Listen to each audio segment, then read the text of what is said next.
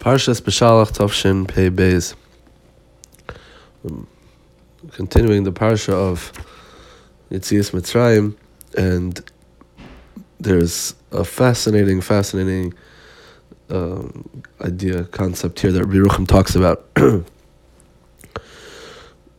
pasuk, which we actually mentioned previously, was that Paroh is chasing after Klal Yisrael, and the Yidden are now surrounded. They have the Mitzrayim behind them, rapidly approaching. The Yam is in front of them, and they're surrounded on sides by the Midbar with nowhere to go. And they scream out, they crowd to the Ribbono Shel Olam, and then they have Tainus immediately following on Moshe Rabbeinu. Why are you taking us out of Mitzrayim? Is it because there aren't enough Kvarim? And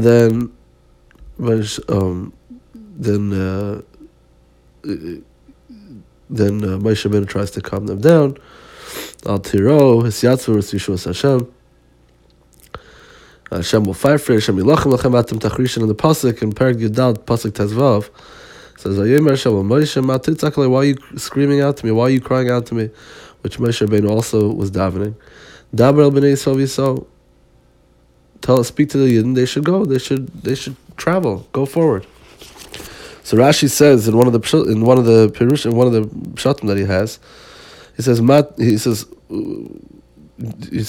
b'nei Yisrael v'Yisrael. Ein lahem, excuse me, Dabra b'nei Yisrael v'Yisrael, says Rashi, ein lahem el lisa she'ein hayam oimim b'fneihem. They should just the only thing they should be doing is traveling, is continuing on. She'ein hayam oimim b'fneihem. The water is not in front of them.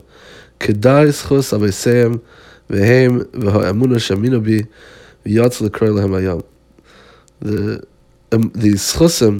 that their fathers had because of the Amunah that they had in me will allow the split the sea to be split, and they have nothing to fear. They should just keep traveling forward. So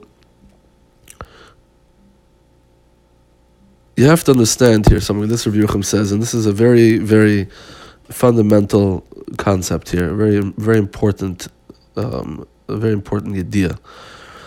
That is, and Berucham says, is that the way tefillah works is only with teva, which means tefillah in its essence is actually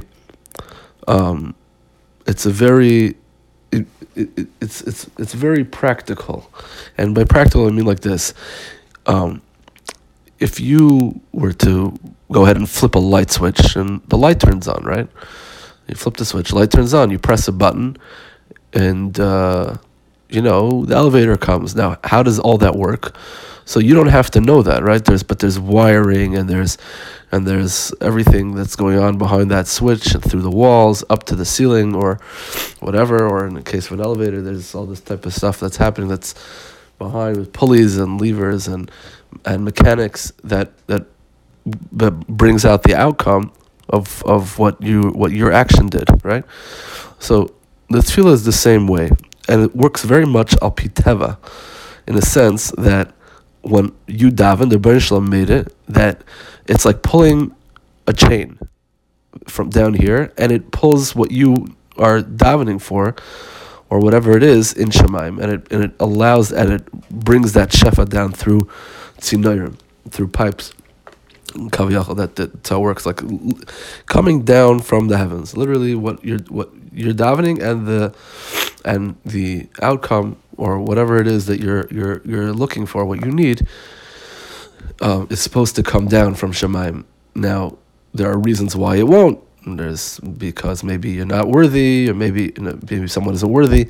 Maybe there's things, or there's dharm that are ma'akif tefillah, right? Maybe a person is in a, let's say, a makam matuna, or he's done certain averos that are ma'akif tefillah. But in reality, the way it works is it's a very practical and very straightforward. That is that you're literally making this a reaction that happens from your tefillas. Right, and obviously someone with more chasim and with more of the right necessities and requirements that are needed for tefillah to have the absolute guaranteed outcome. So then they have more, that they'll have more of a chance of it happening. But that's how it works. But it's very much works in the olam haba, right? And in fact, the Chazal say the pasuk, there's a pasuk in Bereishis, Reb Yeruchim brings, the Adam ein laved es Adama, right? Before humans, before mankind was created, there was no one to work the land. And Rashi actually says, it's Parshas B'shalach in Bereishis, says, why didn't it rain? Because there's no one, no human beings, no humankind wasn't there yet to work the fields. And Rashi says, "V'ein makam matuna shel geshamim." They wouldn't. There's no one there to appreciate the geshamim and give praise for that.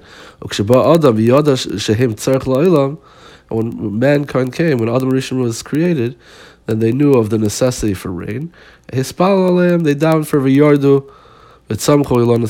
Then the rains came down and sprouted forth whatever growths were to come out, trees and plants and whatnot. So geshamim, right? Rain comes for the teva. You need water to sustain life in this world, and that comes from tefillah. Right, that's how it works. You daven for rain, rain comes down.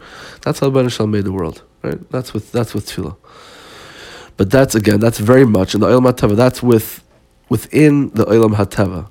But with anything above that, the olam that's l'mayla miderech hateva. So you don't even need tefillah. Tefillah is not necessary because tefillah is literally, like we said, like pushing a button, flipping a switch, pulling a chain, pulling a lever. And you have your reaction that comes down, right? If you're a zeicha, right? You know, assuming that there's nothing impeding your tefillas.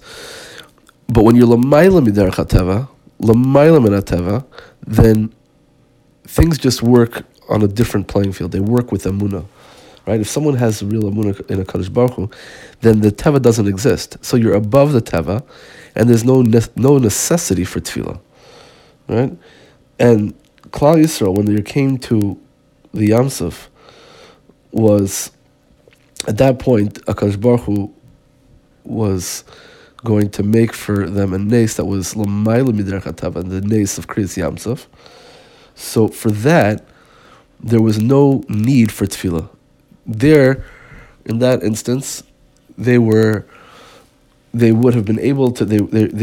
to access that nais, to have that nais come forth totally without tefillah, totally without teva, without derech teva, and with Amunah, with an Amunah Kadosh Baruch Hu, and the schus of Amunah that the others had. And that's on a higher plane that doesn't need teva, because the impediments that are in your way, if you're l'mayla miderech teva, they don't even exist. They don't even exist, right? There's no Yam, there's no creation, there's nothing there. It's all pure connection to HaKadosh Baruch Hu, l'mayla miderech hateva, which the rules of teva have no effect. And you're sort of overriding the teva with Amunah. When Amunah overrides the teva. And for that, HaKadosh Baruch Hu says, so, ma titzach ali, what are you crying out to me? You have Amunah in me, you have Amunah in HaKadosh Baruch Hu, then you don't have a necessity for tefillah. There's no reason for davening. Your l'mayla miderech hateva. L'mayla miderech hateva is above tefillah, above nature, so to speak, and there's no need to daven and to necessitate the reaction that it causes. Rather, Amunah means, with Amunah you're totally overriding that. You're bypassing that entire creation. You're bypassing that entire world, right? You totally went around the whole way of the world working of zinnurs that have hashpayis come down to them through your tefillah, and you're going right over them, and that was Hakadosh Baruch Hu's response to Klal Yisrael's crying out to daven. Now was a time for Amunah and Kadosh Baruch Hu, where the nisim of Kriyas Yam Suf, right, the epitome of Amunah and Kadosh Baruch Hu is based on Kriyas Yam Suf, right? The famous Ramban on the previous week's parsha. Amunah is, and Kadosh Baruch Hu was actually for the first time really brought out.